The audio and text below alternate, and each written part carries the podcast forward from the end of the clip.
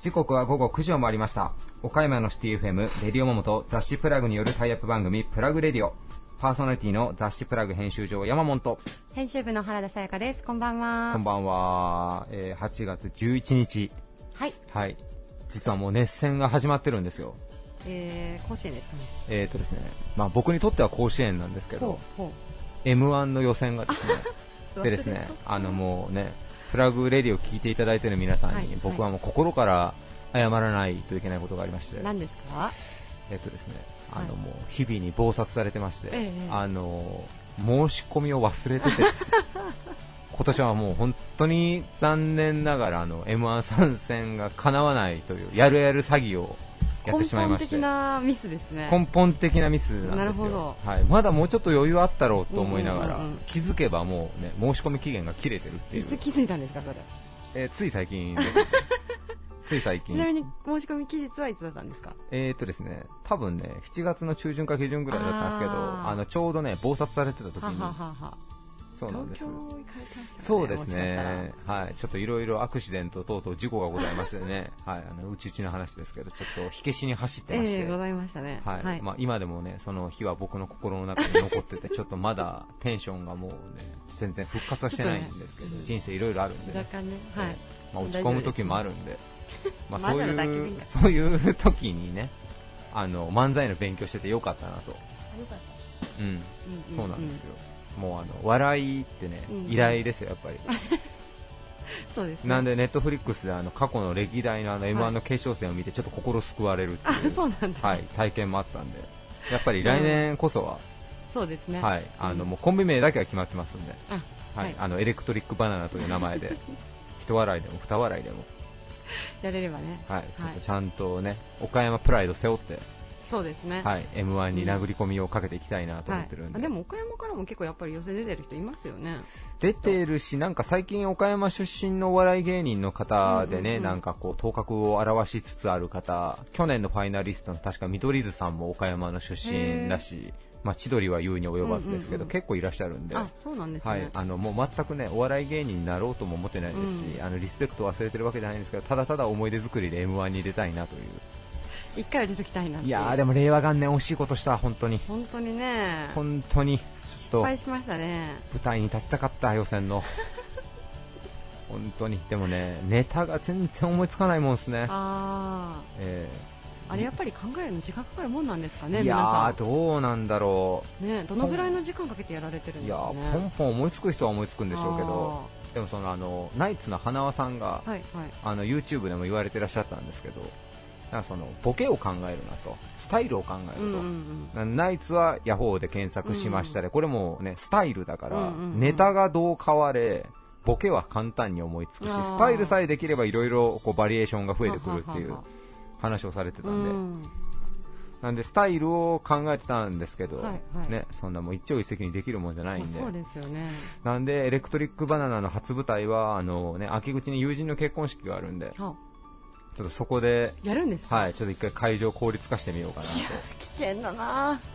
すごく危険な匂いがするな。で思ってるんですけどあの僕の相方はね、はい。あのちょっと友達なんですけど、遠ええ。遠いんで呼ばれてないんです、そこに。え？その結婚式には呼ばれてないんですよ、僕ほうほうほう。の相方は。ほ僕の友達なんで、うはい。無理やりちょっと参加させてやろうかなっていう。えじゃああのあれですよね。その結婚式に参加してる人とかから見たらその山本の相方っていうのは誰？うん、誰やねんっていう感じですけどまあただね金髪の男が2人出てきて中ではい、三発マイクでなんか喋りおるみたいな。ハードル上がりますよね一気に。身内っていうんだったらねまだこう温かい目で見い守ってくれるかなと思うんですけど。いやいやいや身内の方が厳しいっすよ。本当に？いや前僕行ってなかったんですけど友人の友人の結婚式でもう僕もよく知ってるやつは、は余興やるのそいつだけだったんですけどサンシャイン今朝今日全力でやったらしいうですよ。ほほうほうほう。我こそはってやったんですけど、もう滑りに滑り倒して、なんでね。失笑ぐらいはえー失笑も来てないらしいんですよ。失笑も来てない。はい、もうただただ一人が大きな声を出しただけっていう。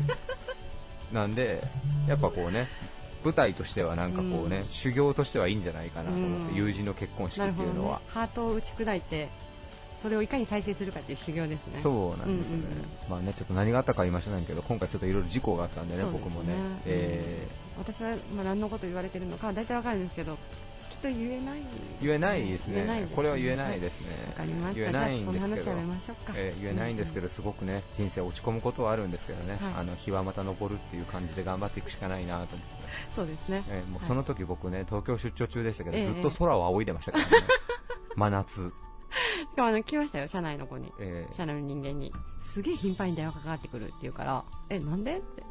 そんな相談するようなことでもないんじゃないって聞いたら、いや、不安なんだろうって。いや僕ははっきり言いましたよ。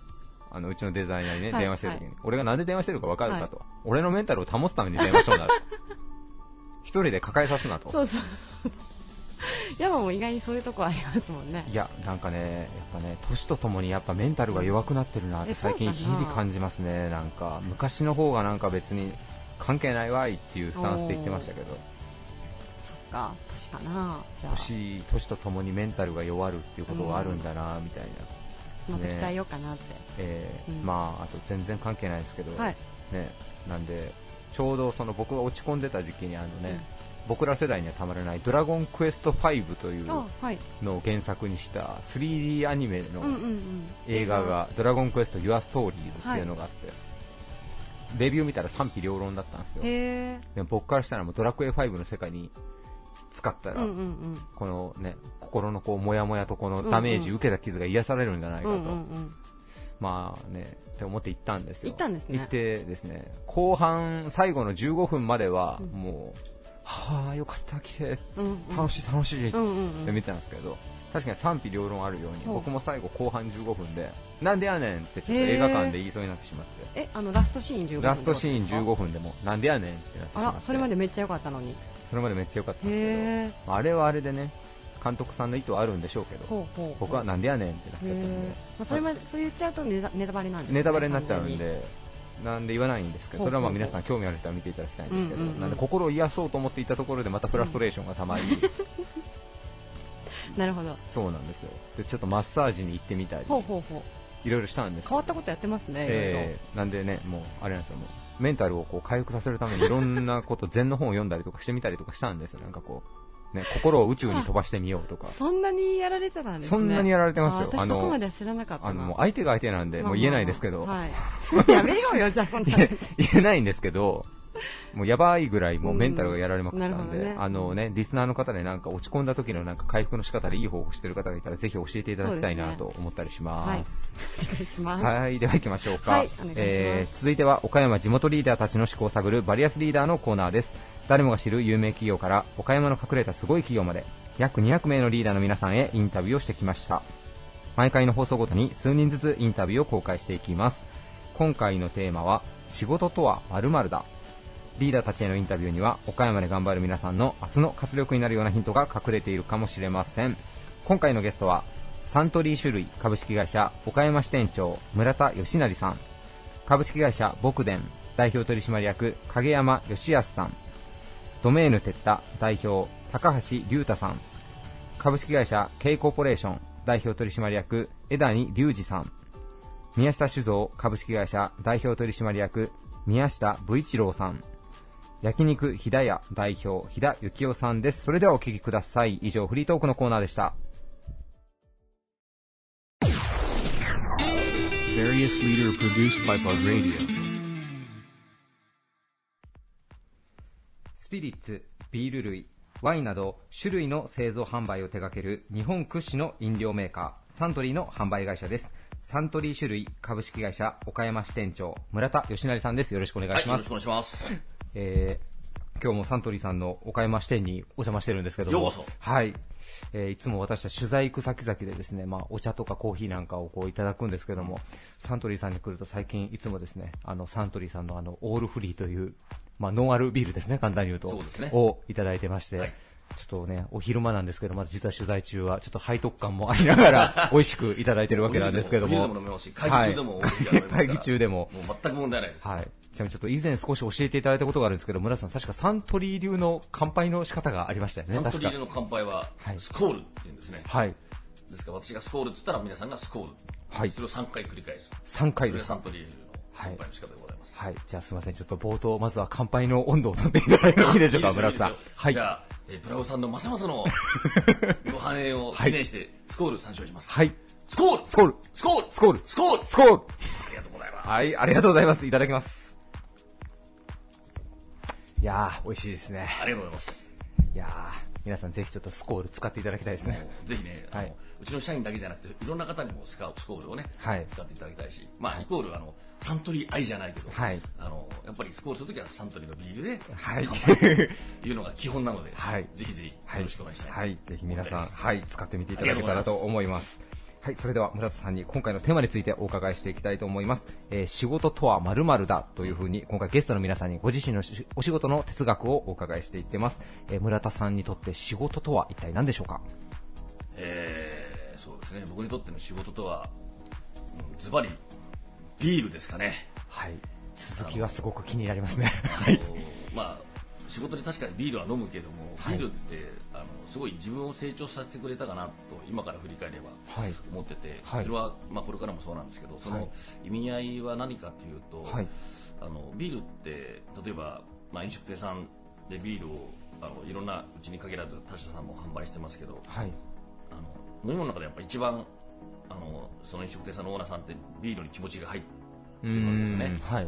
で、まあ、我々もいろんな商品ありますけどやっぱりビールが一番大事で、はい。えーでその大我々にとって大事なもので飲食店さんにとっても一番気持ちが入っているビール、えーそれを、まあ、サントリーの商品にしてもらう、えー進める、えーそういう話ってすごく奥が深くて、はい。えー一種のビールで政治銘柄って言われてるぐらいなので、あのそれをねうちにしていただくその決断を下してもらうあるいは、えー他社さんに変わってしまう、はい。えーこういう話をもう相当経験してきてるので、はい。あのそのたんびになんていうんですかねあの、まあ、人とのやり取り人とへの感謝の気持ちとかはい。あの自分の考え方とか、えーすごくなんか成長そのそのことあるごとに自分がすごい成長したと思ってて、はい。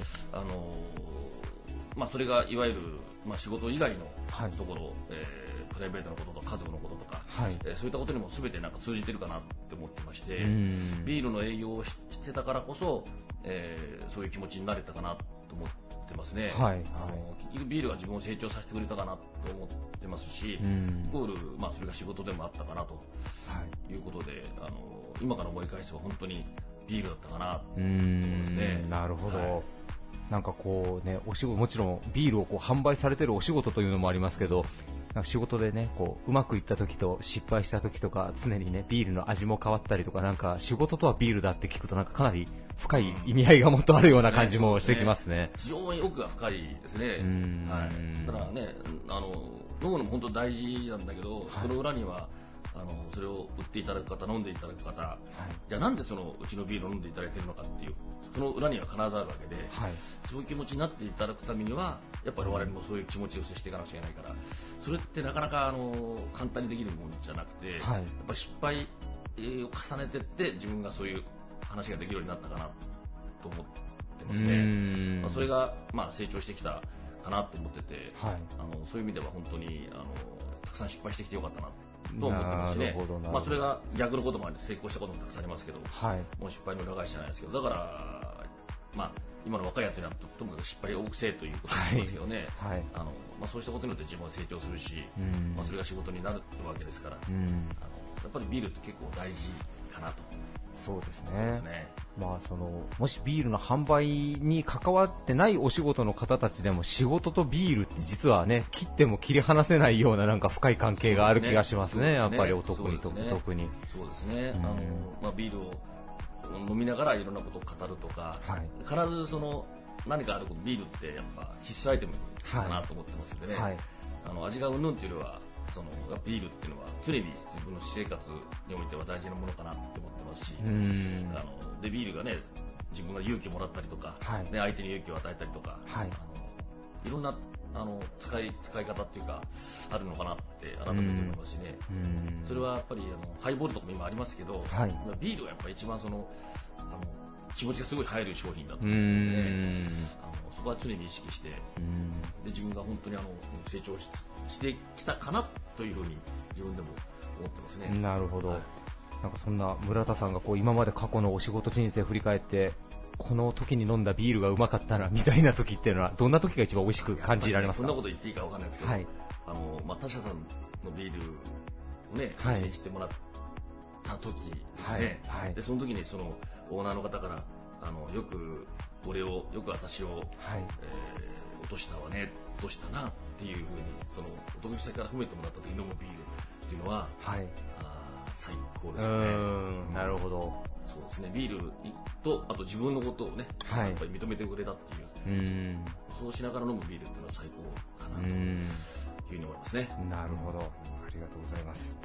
皆さんもね、なんかこう、ちょっと、ビールの飲み方というか、なんかこう、ビールの存在っていうのを、なんかもうちょっとね、この収録を元になんかちょっとこう思い返していただくと、なんかいろいろ皆さん感慨深いことがあるんじゃないかなと思いますねす。はいそうで。すねぜひ皆さん、人生の仕事のお供にはサントリーのビールを ぜひ皆さん飲んでいただいてプレモルをぜひよろしくおはい、願いいたします。はい、はいありがとうございます。はいえーゲストは、えーサントリー種類株式会社岡山支店長の村田義成さんでした。ありがとうございました。はい、ありがとうございました。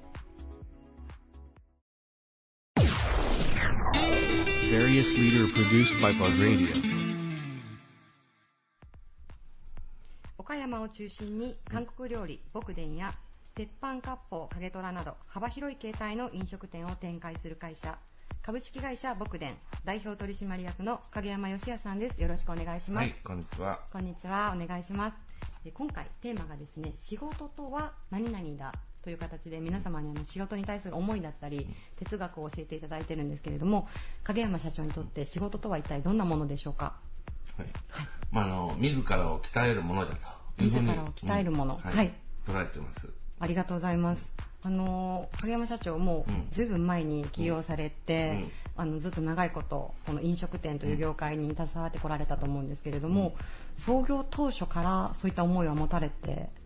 で、その当時は全然そんなこと考えたこともありません。考えたこともありません。はい。じゃああの最近でしょうか？そういう思いを持たれるようになったのは。あの、はい。農場やってまして、あ北海道で、はい。はい。そこでどういうんですか、あの、不登校の子とか、はい。暴走族の子を預かって、まあ、彼らが社会復帰できるようにしていきようんですけれども、ええええ。まあ、あの、食事、仕事が終わって食事するときに、はい。あの運命言って変えることできるかとか、はいそれから仕事とは何かとか、はい。あの、みんなディスカッションするんです。へえまあ、そこで、あの、みんなとディスカッションする中で、はい。やっぱりあの人生とはこうやな、はい。仕事とはこうやな、はい。いうのを、あの僕自身も、はい。あのそれが思想哲学になったりとか、なるほど。えええ。あの影山社長も一緒になってうん。そのお話をされるんですか、もちろんそうです。へ。えまあ、その、どういう、えー、あの、不登校の子なんかはい。は、あの、特にどうですか、えー、国立大学出た子が結構、まあ、北海道にあそうなんですね。んですけど、はい。どういうんですか、あの、そういうことをやっぱり一回も考えたこと、僕と一緒で、そういうことを一回も考えたことないし学校の先生もまあそういうことを問いかけることないじゃないですか。ん。まあ、それで、そういう中で彼らと、はい。あの生活を共しながら、はいあの僕もあの夜ディスカッションするときはい。に一緒に考えるようになってます。んなるほど。自分を鍛えるものうん。っていうと具体的に、うん。あのこういうことでうん。竹山先生ご自身がうん。鍛えられたなとか、うん。エピソードがもしあったら。あのどうですか、はい。あの仕事はあの全て思い通りになることはないんで、うん。うもいかんかったり、はい。それから裏切られたり、はい。それから嘘つかれたりうんいろんなことがありますけれども、うん。そういう中で人間言って、まあ、あの磨かれて高まっていくんかなと、うん。まあ、あの彼らに言う僕が言うのは思い通りに人生はいかんのんやと、はい。でもあのそれにめげずにあの自分の決めた道を歩むことが自らを高めていくんやと、うん。君らは嫌なことがあったらすぐ逃げて、はい。仕事せんようになって、はい。閉じこもりになったけど、はい。仕事であかんぞと、はい。うん。仕事を通して農業の仕事を通して、うん。あの自分自身を高めてい行く修行じゃと思えうん。言って、まあ、あの1年間預かって、はい。彼らを卒業させていくうんですけど、ん。皆さんそこで生活されて、うん。こう来られた時と出られる時と、うん。やっぱり変化はありますか？ものすごい変化ですよね。もう例えば顔立ちが変わったりとかそんな感じですか？うん。まあ、まずその、挨拶もしませんし、あ最初は。うん、それから食べ物を食べても残すばっかりしてきれいに食べんし、あまあそのどうですか、えー基本的なこと朝起きたらおはよう、うん。それから脱いだ靴を揃えるとか、うん。その基本的なことを全くできんので、うん。その基本的なことを徹底的に、まあ、あの仕事の中で彼らに教えていって、はい。えー夏は3時半に夜が明けるんですけど、はい。3時半に夜明けとともに起こしてみんなを。ええそれで、えー日が暮れるのが6時過ぎなんですけど、はい。はい。あの夜明けとともに起きて、はい。日が沈むまで仕事してそれをあのどういうんですか4月から、はい。えー今年も11月の半ばまでやったはいんですけど、あそうなんですね、それも顔つきも違いますし、ええええそれからどうも普通の人以上に仕事をしっかりするうーようになるというか。ん。以前もなんかあのそのお話を聞かせていただいたんですけれども、社長が言われてたお話で働かざる者食うべからずじゃないんですけれども、うん。そこをもう体現されてるっていうようなお話もありましたよね、うんうん。それも含めてなんかだいぶこうカルチャーショックというか、うん。そういう体験なんでしょうか？その来られた方にとってはまあ、あの、どうですか、働く、まさに働く飾るもの食うべからずでやってますし、はい。あの、仕事を通してじ自らを鍛え、鍛えていこうんう、言うて、彼らを励ましながらうん、社会復帰できるようにしていけなるほど、まあ、自分もあの振り返ってみたら、うん。やっぱり仕事がなかったら、うん。ぶつかる壁もなかったなと思うことはすごいたくさんあるんですよ、あの社長、まあ、今こう本当にこう東県外東京にもですね、うん。牧田さん出されて、うん。もう岡山を本当に代表するような飲食店さんでいらっしゃると思うんですけれども今もやっぱり鍛えられる場ですか？仕事は。うんもちろんそうです。マスターなのかなと思うような お立場だと思うんですけど。あの、どうですか、はい。えー先月もあの、はい。品川の隣、山の手にあの、新しい、あの、駅、はい。駅の1階に新しい店で出したんですけど、あはいまあ、僕がいつも言うのは、はい。あのお客さんに来られたお客さんにベストを尽くさんとあかんと、まあ、それでオープンしてすぐちょっと経って行ったら、はい。あのどうですか？みんな、えーみんなが、えーお客さんを待たして、はい。あのものすごいどうですか？料理が出てこんですよ、あはい。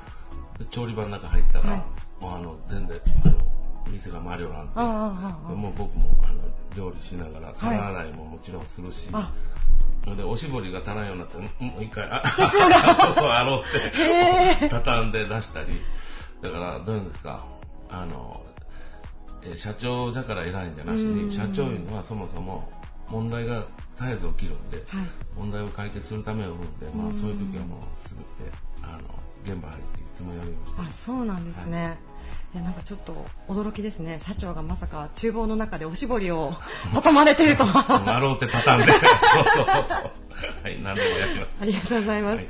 あれですね。じゃあもう社長までなってもですねやっぱりその姿勢を忘れないんだったら、うん。もう私なんかもっともっと頭を打って頑張らないといけないなと思いました。いえいえ。ありがとうございます。はい。こちらこそありがとうございます。えー本日のゲストは株式会社牧伝代表取締役の影山義也さんでした。ありがとうございました、はい、ありがとうございます。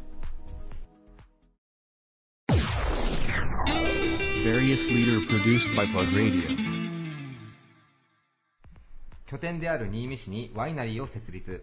ブドウ生産からワイン醸造まで一貫体制を築き地産ワインの普及に挑まれていますドメーヌテッタ代表の高橋隆太さんです。よろしくお願いします、よろしくお願いいたします。えー今回のテーマ仕事とは〇〇だということで、えー経営者の皆さんにご自身のお仕事の哲学をお話しいただいております、えー高橋さんにとってお仕事とは一体何でしょうか？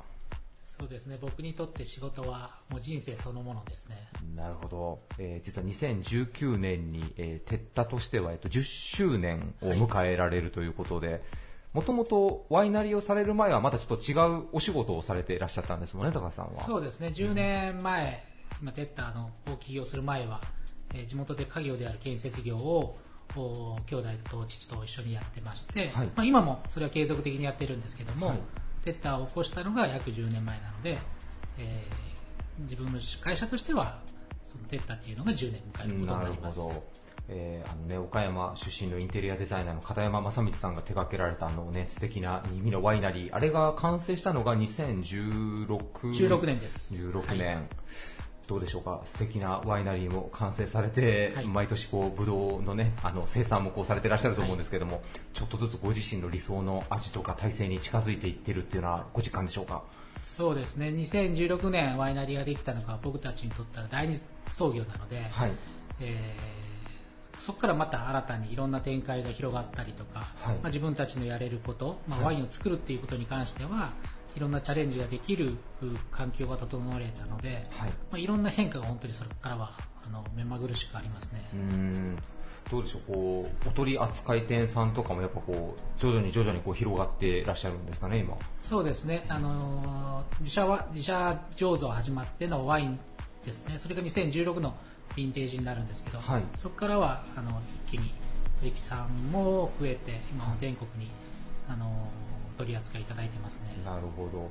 基本的にはまあレストランであったりとかっていうところがそうですね、基本的にはあのー僕たちが直接取引するのはエンドユーザーさんだったりとか、はい。あとは、えー小売さんですね、はい。えーレストランももちろん直接はやっておりますけれども、あのメインはエンドユーザーさんと小売さんを中心にやっております。うんなるほど、えー実はあの、ね、高橋さんの SNS だったり、まあ、著名人の方の見てても実はあの、ね、サカナクションの山口さんであったりとかあのメゾンキツネの正也さんであったりとか結構いろんな方が愛飲されてるというかかなりこうサポートされてらっしゃるっていうのも見てて岡山発祥のワインをこういった方たちがこうサポートされてるのはまたすごいなと思ったりするんですけど高橋さんご自身どのように受け止めてらっしゃるんでしょそうですね、まあえっとまあ、僕たちが今まで作ってきたネットワークというか、うはい。あー築き上げたものもうワインの業界だけじゃなくてやっぱりワインを介していろんな出会いだったりとかワインってやっぱりいろんな国が作っていろんな種類があっていろんな味があるんです。ごい多様性のあるワインなので、はい。ま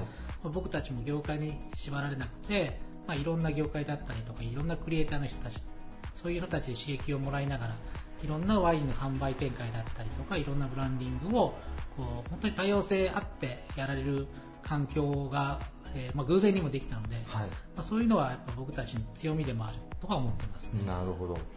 えーあと、まあ、僕もね、その、ちょこちょこ、こう、いただいているというか、飲ませてはいただいてるんですけども、だいぶ前に高橋さんにお話をお伺いした時には、まあ、あの、ワインの味自体はまあまだまだで、今はまあストーリーをこう皆さんにこうまあ提供していってる段階だっておっしゃられてたんですけども、最近すみません、僕もワインの味がそんなに分かる方ではないんですけど、なんか年々美味しくなられてるなっていうのを感じたりはするんですが、その辺作り手としてはどうでしょうか？そうですね、あの弊社の製造スタッフ、えーもうもう3回目の醸造法としての秋やったので、はいえーまあ、もちろんやり方だったりとかいろんな新しいチャレンジに慣れてきた部分もあるんですけどもうん、まあ、基本ワインは毎年毎年こうできるものも変わってくるんですけどもやっぱり自分たちがやりたい方法で今やれているので、はい。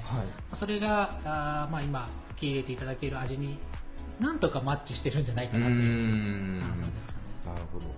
高橋さんが目指す、まあ、すみません、僕ワインがちょっと無知であれなんですけど、こう同じ味をこう、まあ、守って毎年安定的に同じ味を届けるというよりは、まあ、その年その年のテッタの味っていうのをもうゼロベースでこう作っていくというような感じなんですかね、そうですテッタワインっていうの。は。ねあのまあ、ブドウは毎年こうできていきますけども、はい毎年その育っている環境ですね、1年間の環境っていうのは違いますし、特に今年なんかは豪雨があったり、台風があったり、猛暑があったりとか、うん。本当に目まぐるしい天気の中でブドウって元気に育っているんですけども、はい。まあ、それをえー毎年できるこうブドウを醸造の過程で人間がやっぱこうクッキングみたいに、はい。例えば酵母を入れたりとか、うん。まあ、いろんなもの砂糖入れたりとかっていう、はい。そういうことを僕たちは一切やらないので、まあ、酵母も天然の酵母でやってますし、はい。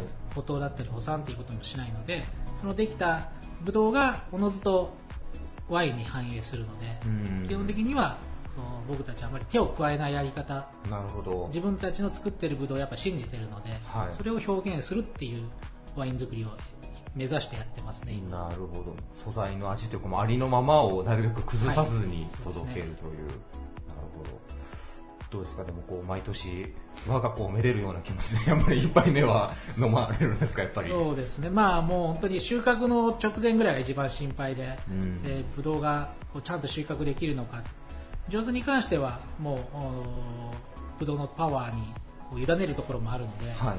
あのある程度いろんな変化はありますけども、はいまあでも毎年毎年こう瓶詰めする直前ぐらい、えーテイスティングすることによってまたあこんなんができたんだなっていうのは、うん楽しみにしてますね。なるほど、ありがとうございます。えーそして、あの、新見に先ほどからお話にちょっと出させていただいているワイナリーの方も、えっと、お昼、まあ、ラランチ的な営業をされて今、いらっしゃるということなんですけど、。あの月曜日、火曜日以外はあのランチ営業をやっております。ただあの1月、2月は冬季休業させていただいて、はいまた春からえーあのレストランの方を再開する形になります。なるほど。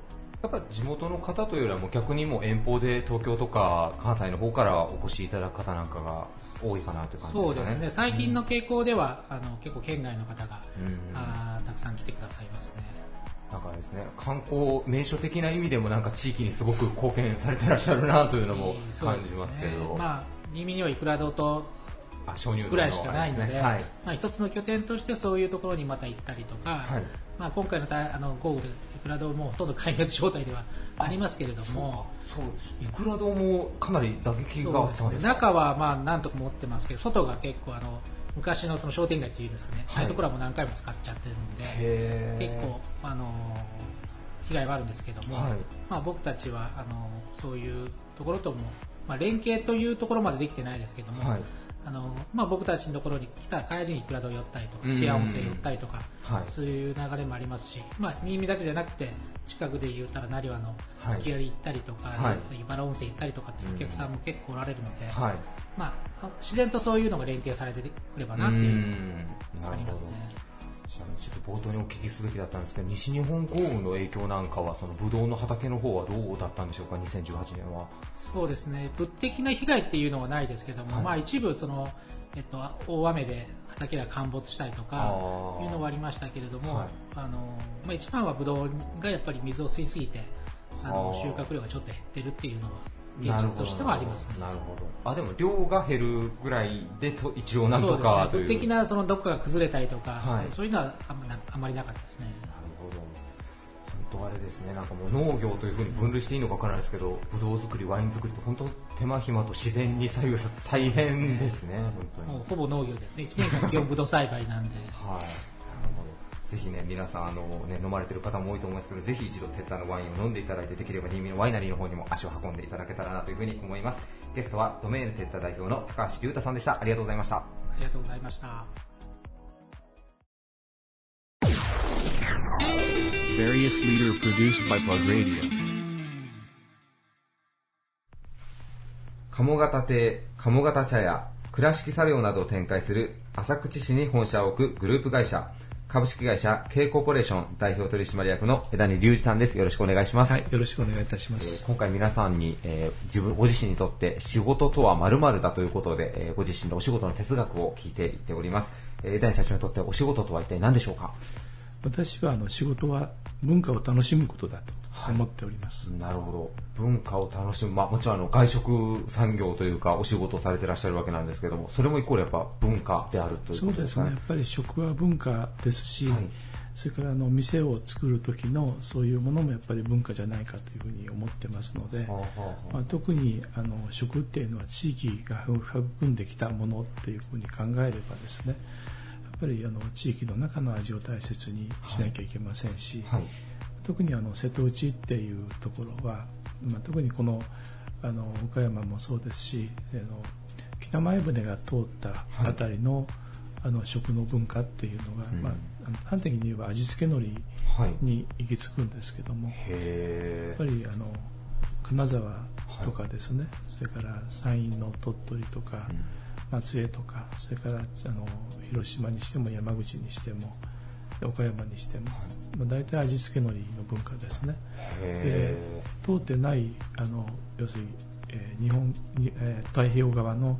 仙台とか江戸とかって言われた東京とかあたりは焼き海苔の文化を持ってますから、はい。やっぱりそういうふうにその歴史の中であの文化っていうものが、まあ、特に出汁の文化っていうものが、うん。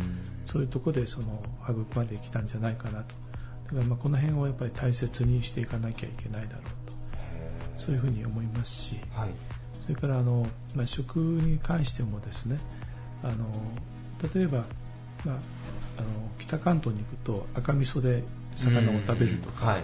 京都だと西京味噌で食べるとかっていう文化ありますけど、この辺りは大体塩で食べるはい。し、素材がいいもんですから、うん。塩で食べる文化を持ってるというふうに思ってまして、やっはい。ぱりその辺りをやっぱり上手にあのお店の方に持っていかなきゃいけないとかですね、うん。それから私どもあの倉敷の方へ店を出させていただいてるもんですから、はい。やっぱり美観地区の持ってるその歴史っていうものをやっぱり大切にしながら、それから、まあ、あの備前焼きっていうものも岡山が持ってる文化ですから、はい。まあそれいうふうなお皿を使いながらとかですね、あのそういうことをまあ考えてやるんですけども、やうん。っぱり見て回るの好きですね、あのそういうへ美術館とか、はい。そういうものを見るのが好きですから、ーはい。まあそういったところを店にある程度生かしてただあのやりすぎるとビジネスにならないからやめろとはよく言われますかうん。なるらほどなるほど。バランスだと思いますねそこはまあでも K コーポレーションさんもかなりこうお店を展開していらっしゃいますけど他のやっぱりそのチェーン店さんと違うのはやっぱその地域密着というかやっぱ地域の風土を大切にしたまあ外食であろうというところが一つコンセプトにあるということなんですね。そうですね。うん。やっぱりあの近くっていうか自分のできる範囲っていうのを大体この辺りっていうふうにあの考えてやらせていただいてますので、はい。やっぱりあの東京のものをそのまま持ってきてもいけませんし、まあ、そういったようなことはやっぱりちゃんと地元のあの基本になるようなものをはい。やっぱり参考にしながらはい。やらせていただかないとダメだというふうに思っております。なるほ。ど。先ほどあのちょっと中盤であの海苔に行き着くんだっていうお話が僕ちょっとすごく印象的だったんですけれどもやっぱ社長がその食の歴史をたどっていくと結構海苔の存在っていうのは大きいものなんですかねまあ、あの私はこの辺りはそういうふうに思います。やっぱりあの他の地域もはいあるんです。例えば鹿児島っていうところはその砂糖を作って、はい。あの藩の財政を維持してた関係でですね、はい。要するに砂糖をその藩内では食べちゃいけませんよ。うん。だけどお正月とお祭りの時はいいですよっていうふうな、はいまあ、ことがあった、はい。その関係であのどういうんですかねごちそうっていうのは甘いもんだという文化が鹿児島にはあってですね。はい。でだから今でもあのうなぎとかはい。その刺身を食べる時のお醤油なんかもはい。鹿児島なんかすごく甘いわけですね。へだからそういうあの地域地域の,、はい。あの歴史の中でそういうふうなそのものが作られてきてるわけですから、やっうんぱりそこはやっぱりよく考えてやっていかないといけないんじゃないかなと、なるほどなるほど。まあ、そう言いながらあの食べて楽しんでますけどうね、ん。なんかこう今全国どこでもまあいろんなこう食がまあ楽しめる時代ではないですか。まあ、ただやっぱその土地であればその土地ならではの食を楽しむっていうのがやっぱ一番醍醐味というところですかね、やっぱり。まあ岡山にお見えになって、はい。まあ、その遠くでは食べれないもの。うん。例えばあのお魚さんのようにですねその日に上がったものが夕方には食べれるっていうような、はい。あの地域ですから、うん。まあこれはあの東京なんかのようにあの送ってあのまたその来る日とかっていうのと違いますからね、はい。やっぱりそういうあの地域が持ってるそのなんどうんですか食のその良さっていうものは、まあ、反対に言えばあの私どものような外食のビジネスと家庭でた召し上がるあの料理とどちらが美味しいのかって言われた時に、はい。やっぱり朝上がったものをお昼とか夕方には召し上がる家庭とですね、はい。どこでその差をつけるかっていうのは反対にすごくうん。難しいですし、まあ、あの高いものをねあの買っていただけるようなまあことはちょっとなかなか難しいものですから、はい。大変それは苦労すると思いますね。なるほど、なるほど。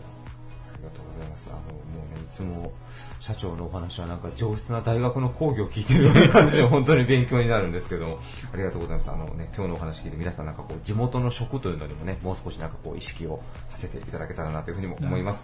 はい。ゲストは株式会社 K コーポレーション代表取締役の枝二十一さんでした。ありがとうございました。どうもありがとうございます。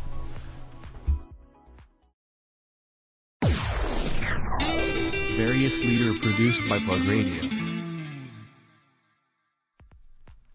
日本と世界の酒文化をつなぐ総合種類メーカーを目指す会社。レストランとショップを兼ねた観光酒造酒工房ドッポ館も運営されている宮下酒造株式会社。代表取締役の宮下武一郎さんです。よろしくお願いします。よろしくお願いします。お願いいたします、えー宮下社長今回テーマがですね仕事とは何々だというテーマなんですけれども早速宮下社長にとって仕事とは一体どんなものでしょうか？そうですね、はい。あの私、あの二十歳の時にはい。社長になりまして、ええ50年間まあ仕事してきたんで、うん。仕事とはあ運命とか天命、はいはい。ええといったようなもんですね。うん。え店名ですか、ええ店名なるほど、ええ。もう本当に半世紀にわたり宮下酒造さんを率いて来られてるわけですよね、ええ。社長。そうですね、あの酒造会社として、まあ、100年以上の歴史があるんですけど、はい。父親があ二十歳の時にはい。中止いたしまして、えでまあ、あ母親と相談して、えはい。えー後を取るとうん。いうことになりました、まあ、その時にはまだ若かったし、うん。いろんなあこの仕事おいろんなまあ仕事にもついてみたいとはい。いう希望はあったんですけれど、はいまあ、この酒造業というのをですね、はい。えー後を継ぐということになったえということは、まあ、今から考えてみると、えはい。まあ、そういう運命でうん。あったかと天命だと天の命ずるものであったというふうに考えております。うん。このまあ休止されたと今教えていただいたんですけれどもつまりその心の準備とかもなくそうですね、まあ、あの父親とおその会社のお後継者になるかどうかといったようはない。話はしたことがなかったんです、あー。ええまだ学生だったんでね、はいはい。ですから、まあ、その時に、はい。えーこの選択を迫られたというか、ええ人生の岐路に立ったわけですね。うん。ええ。そして、まあ、そのお酒造業をあと取るとはい。いうことを、まあ、決めたわけなんですけど、まあ、はい。決めた以上ですね、ええ。えーこれから逃げてはいけないと。うん。これをお全部引き受けてですね、はい。身に引き受けてそして、えーその仕事に、はい。全力を尽くすと。はい。そういうふうに考えました、なるほど。あの酒造業とまあ一口で言いましてもあの、まあ、さ先日宮下社長に教えていただいたように日本酒だったりとかそういったものの製造からですねドッポというあの岡山の地ビールを開発されたりであるとか最近ではあのジンウイスキーといった開発も手掛けられていると思うんですけれどもそういう節目節目ごとに、まあ、宮下社長がおそらく関わっていらっしゃったかと思うんですけれども今までのその50年宮下社長があの引き継がれてからの50年会社としてもかなりいろいろな運命が変わったことはあるんじゃないでしょうか？そうですね。あの何回かですね、はい。大きな転化が転機があありました、え。であの今からあの考えています。とですね、はい。第1回目の転機はこの岡山にですね、はい。えー父親が亡くなって私は酒造業を後を継ぐということになった時に母親が、あまあ、この玉野市にあったんですけどあ。玉野市ではダメだと。これから県と岡山に岡山市に、うん。えーでないとダメだろうということで、うん。えー第一の大きな決定はその、はい。岡山市に移転するということですね。今この現在の時ですけどね、これをあのしてくれました、はい。その結果あの市場的にですね、はい。えー岡山の全域を、うん。岡山県全域を市場とすることもできましたし、まあ、そういうことでえー市場が拡大したんですね、うん。これはまあ一番大きいえー今から思うと、まあ、転機だったらない。かと思いますが、まあ、それからあだんだんとですね、はい。その日本酒うというものがはい。市場が縮小してきたもんですから、これではダメだということであの地ビールをですね、はい。今から23年前に決断しまして、はい。えー始めることになりました。うん。これはまあ第二の大きな転機ではなかったかとう思っております。ん。まあ、そういうことで、えーだんだんとですね、はい。ビールというのはこの西洋の酒なんです、はい。で我々は日本酒というのはの酒なんで、はい。日本と世界の酒を酒文化を結ぶところにですね、新しいイノベーションを起こそうとはい。いうふうに気がつきましてでビールをやったことがですねそういうきっかけになったんですね。これ非常に大きい宮下酒造の方向転換なんです、うん。でまあ、酒造家の中にはですねずっとこの伝統である酒造業あ日本酒はい。オンリーでですね、はい。やっていくという考え方もあるんですけど、私はまあそれではダメだと。もっと西洋の酒造りを取り入れて、はい。まあ、ビールとかはい。そして、えーまあ、ウイスキーですね、はいえージンとか、はい。そういったものも新しい酒造りに挑戦しようというふうに考えました、うん。ありがとうございます。あの私今でもドッポが誕生した頃のことを結構鮮明に覚えてまして、え実はあの子供の頃だったと思うんですけれども、え父親がですねあの岡山の、まあ、酒造会社さんがこういうものを作ったらしいってドッポを家で飲んでたんです、でその当時としてはですねあの地場のこう酒造会社さんが地ビールを作るということ自体が今ほどそんなメジャーではなかったと思うんですよ、え。なのでそこに取り組まれたということはやっぱり大きな転機だったのかなと今お話聞いて改めて。そうですね、はい。あの当時ですね、あのビール会社というと、まあ、キリンとかアサヒとかそういう大きいとこしかなかったうん。んでまあそういう大企業にですね、はい。我々みたいな小さい小企業がこのビールを作って、えー競争していくということはこれはもう無謀なことである と言っても、まあ、周りからみんな反対されました、あそうなんですね。えーもうとてもじゃないなそれでその前にね、はい。あのー宝ビールというのがありましたけど、はい。これが、あのー失敗しましてあですね、はい。えーまあ、撤退するとかうん。サントリーさんがビールをはい。やってたんですよ。これはずっと赤字だとかあそうなんですね今まああの黒字化うん。しましたけどそういうふうにその大きなところ大企業がうん。ビールを作っても対抗できないのにうん。地方のその小さい作り酒屋がビールを作るなんていうのは無謀なことだと。あもうやめときなさい。と しかもまあかなりの設備投資はいが必要でしたから、ーはい。それから作り方も全くわからないですね。あーそこからだったんですね、ええええ。ですからあのドイツへ行きまして、ええその作る、はい。まあ、ブラウマイスター日本でいう当時さんですね。そういうのを連れてきまして2年間、あ岡山に連れてきて教えてもらったりですね。大変苦労しましたね。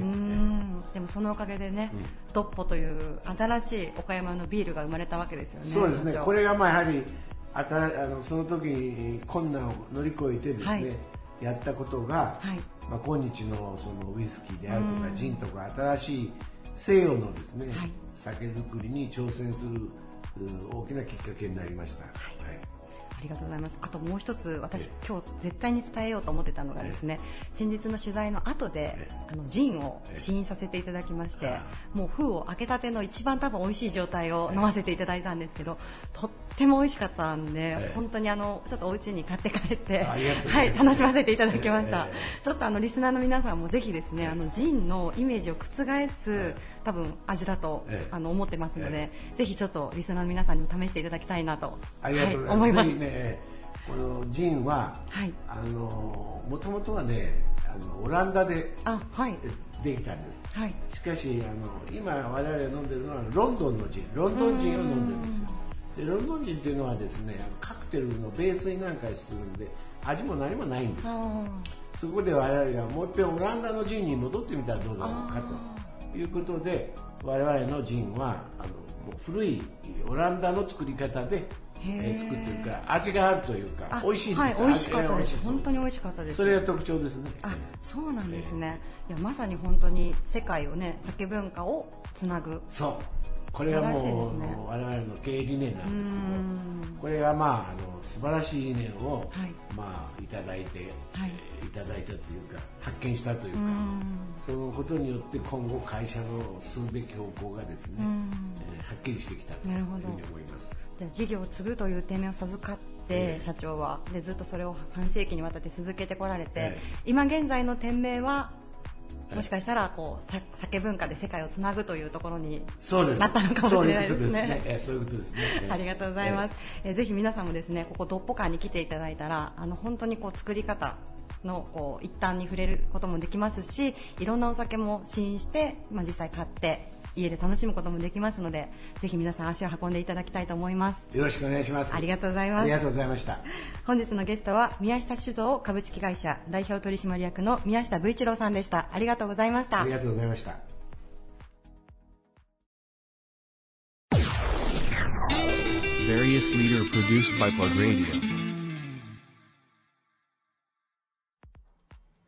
市内に3店舗を展開する厚切りタンや熟成されたハラミを堪能できる人気の焼肉店。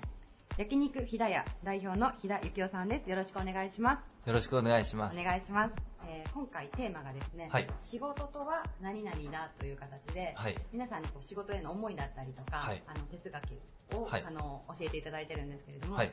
木田社長にとってはい。仕事とはどんなものでしょうか、はい。はい。えっ、と、僕にとっての仕事とは、まあ、飲食店をやっとるんで、はいまあ、お客さんに喜んでもらうことっていうのがうん。仕事だと思っております。はい。ザ・サービスの精神ですね。そうですね。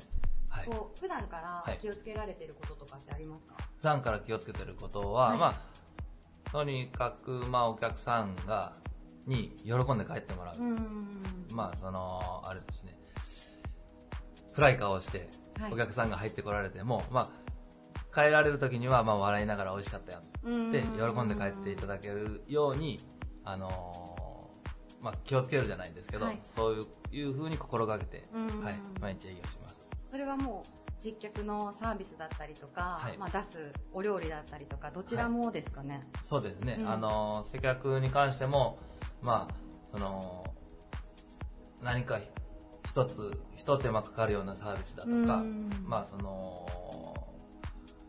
笑顔が出るようなうん。言葉をかけたりだとか、はい。に、で、サービスはサービスで、まあはい、料理なんかは、はい。あのー妥協せずに、うん。その、忙しくても、まあ、綺麗なものをしっかりと、うん。あの、いつ来ても変わらない、はい。あのーお客さんが求められているものをしっかりと出すことを心がけて、うん。はい、やっております。いやでも焼肉ね、はい。元気になりますよね社長。元気になってもらいたいですね。はい。私はもう個人的に焼肉が結構は一番好きな食べ物なんですよ、はいはいはいはい。週3ぐらい食べれるんじゃないのかなと思ってるんですけど。ぜひうちに来てください。ちなみにはい。一番好きなお肉って何なんですか、僕はやっぱり牛タンを、牛タン。はい、推してるんで牛タン大好きです。あそうなんですね、はい。なんかそういえばちょっと前の取材で教えていただいたんですけど、はい。この焼肉屋さんオープンする前ははい。全く違う職種だったんそうでですすね。よね社長あのー同級生がやられてる、はい。そのパソコンのソフトを販売して営業をしておりました。また全然こう畑が違うというか、はい。飲食店でもない業界からはいはい。飲食店オープンするっていう風に至ったと思うんですけど、はい。オープンされたのがいつですかね？オープンしたのは4年前ぐらいになります4年前ぐらいはい、そうですね。でもう今や3店舗を展開するまでになったっはい。ていう感じですよね、はい。どうでしたか？最初はそうですね。まあ最初もさっきお伝えしたように、そのお客さんに喜んでもらうことをもう常にずっとうんその考えてて、ですね。それをずっと考えてやってきて、今に至っています。うんなるほど、はいやっぱもうだいぶがむしゃらにというか取り組まれて、ね。はい。なおさらに一日一日をしっかりやってました。あーすみません、い、きなりの質問なんですけど、はい一番辛かった時とかあります？一番辛かったことは何回もありますね。何回もありますか？一番じゃないですけど何回もありますね。あそうなんですねはい。でそれはやっぱりこう今までは、まあ、会社員っていう立場だったと思うんですけど、立場が変わられたことはい。によるもはいのですか、立場が変わったことに、いや、まだそんなところはないです。まあ、えーっと、出来事とかですかね。出来事とか、まあ、まあ、お客さんに言われることとかっていうのが、はいはいまあその、そうですね。辛かったことはあります。はい。はい。まあ、それでもやっぱり一番大事にされてるそのサービスの精神というか、はいやっぱお客さんに喜んでもらうことっていうのをはい。一番大切にそうですね。されて、はいじゃあこれからもこれからももっともっと、はい、喜んでもらって、いっぱい笑顔を作っていきたいです。ありがとうございます。前回もあの、はい。ラジオの収録の時にですね、うまい焼肉で心身を元気に、これがまあ自分がはい。岡山のためにできることだというふうに言っていただいたんですけれどもはい。はい。はい。はい、まさにその通りの、そうですね、はい。それをまだまだ、あのー目標にして頑張ってます。ありがとうございます。はいちなみに今3店舗どこどこにあるかちょっと教えていただいていいですか、今は市役所の前の大工店と、はい。時ヶ町店とあと柳町店になります、ありがとうございます、はい。編集長はもういろんなお店行かれてるんですか？それとも大体こちらっていう。いやえーっと今はあの人がバイトの方が足りてないところとかあに、ーはい、行ってますいろいじゃあどっかの店舗でもしかしたら田社長にお会いできるかもしれないですね。ろはい。はい。一番いい笑顔すると思いますありがとうございます。楽しみにしてます。嘘じゃないでしょ。ありがとうございます。はい。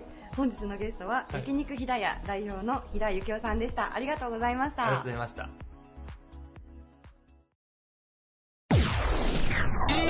Various leader produced by Plug Radio. バリアスリーダーのコーナーでした、えー番組終了後には、ポッドキャストでも番組を配信しております。えー聞き逃された方は、ぜひ、ポッドキャストの方でも番組を探してみてください。はい。